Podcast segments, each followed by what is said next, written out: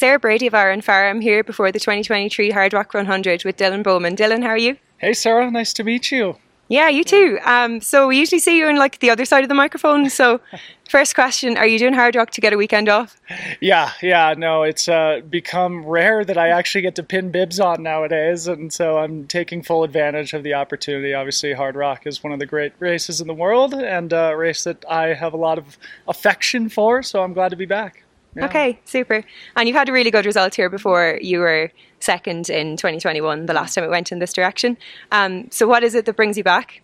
I got pulled off the wait list and into the race. Uh, you know, obviously, Hardrock is you know a sacred opportunity for trail runners. When you get an opportunity to do this race, you sort of have to take that opportunity. And I've been in the sport for a long time. Grew up in Colorado. Started putting in for the lottery. I think in 2010. Finally got pulled in 2019. There was two cancellations. Mm-hmm. Finally got to run in 2021 after you know more than a decade of trying to get in. And now you know, luckily after a two year hiatus. I got pulled six on the wait list in the lottery, and due to some attrition, I have the good fortune to be on the start list this year. Yeah. Okay, fantastic. Yeah, it sounds like something you can't really turn down. Um, so, yeah, I believe you're living in California, but you've been over here a good bit the last few weeks on the course. So, how's your build up been?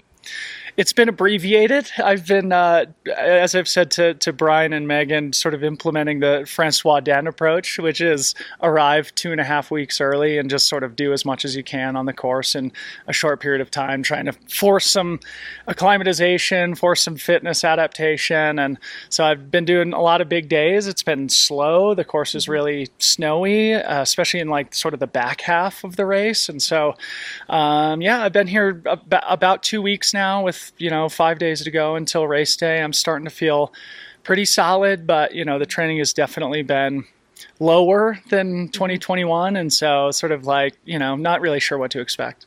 Okay, interesting. And also, so you have some like really, really good um, 100 mile results in your sort of back catalogue on this race, Western States and Istria.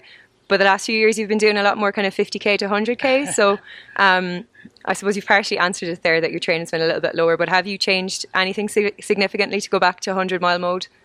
Well, I mean, so much in my life has changed, and you know that has been reflected in just the volume at which I've been racing the last couple years. I really haven't been fit and committed as an athlete since Hardrock 2021. Mm-hmm. Obviously, with uh, you know the birth of our son last year, with COVID, with all the things that we're doing in the sport right now, it just hasn't left a lot of room for me to focus on my own athletic life, mm-hmm. and so you know I'm.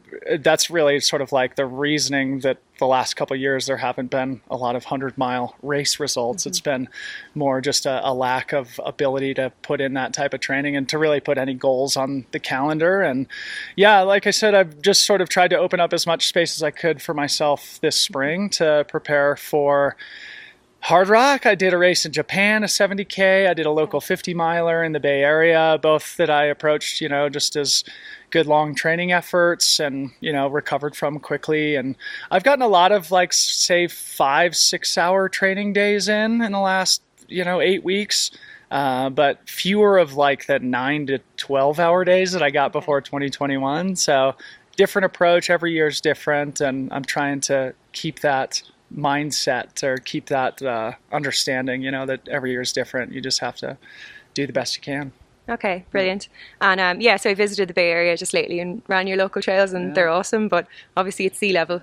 so, um, is there anything, as someone who lives and trains a lot of the time at sea level, that you have to particularly do for this race for the elevation? Yeah, I mean, it's so hard because I think even for the runners who live on the front range in Boulder and Denver, they come up here and they really struggle with the altitude. And I, like I said, grew up in Colorado. I lived for a long time in Aspen. I feel like I adjust pretty quickly. I always like, I like the feeling of being at altitude, but there's just no getting around that. It's painful at mm-hmm. first when you get here. And so, yeah, that's just sort of like what I've been trying to do is just get up, tag 13,000 feet basically every single day I just went did Little Giant, um, you know, a little while ago. Just you know, finished about an hour ago, and yeah, starting to feel stronger at altitude. But mm-hmm. you know, there's you really need to get here early in order to mitigate that a little mm-hmm. bit. Two and a half weeks is you know, sort of like the bare minimum that I was willing to do. In 2021, mm-hmm. I did six weeks in Mammoth. So, again, shorter acclimatization period this year, but it's certainly better than nothing. I'm starting to feel pretty mm-hmm. strong mm-hmm. up high. And with the Colorado roots and DNA, hopefully that'll play to my advantage. yeah. yeah. Okay, great. And we know with like the massive winter that's been here that like the course conditions are going to be really different mm. to last time you ran the race. So um just for other people who might have seen the course in different conditions, is there anything in particular you can say as a, a heads up, like this is different this year? Yeah, so I think it's going to be a uniquely difficult year. I actually just saw Bryon Powell out in Cunningham Gulch right before I did my run this afternoon, and he made the analog or the comparison to the fire and ice year at Western States. So, uh, again, for those who don't know, it was a year where there was a lot of snow in the high country at Western States, but that it was also like a uniquely really hot mm-hmm. uh, edition of Western States.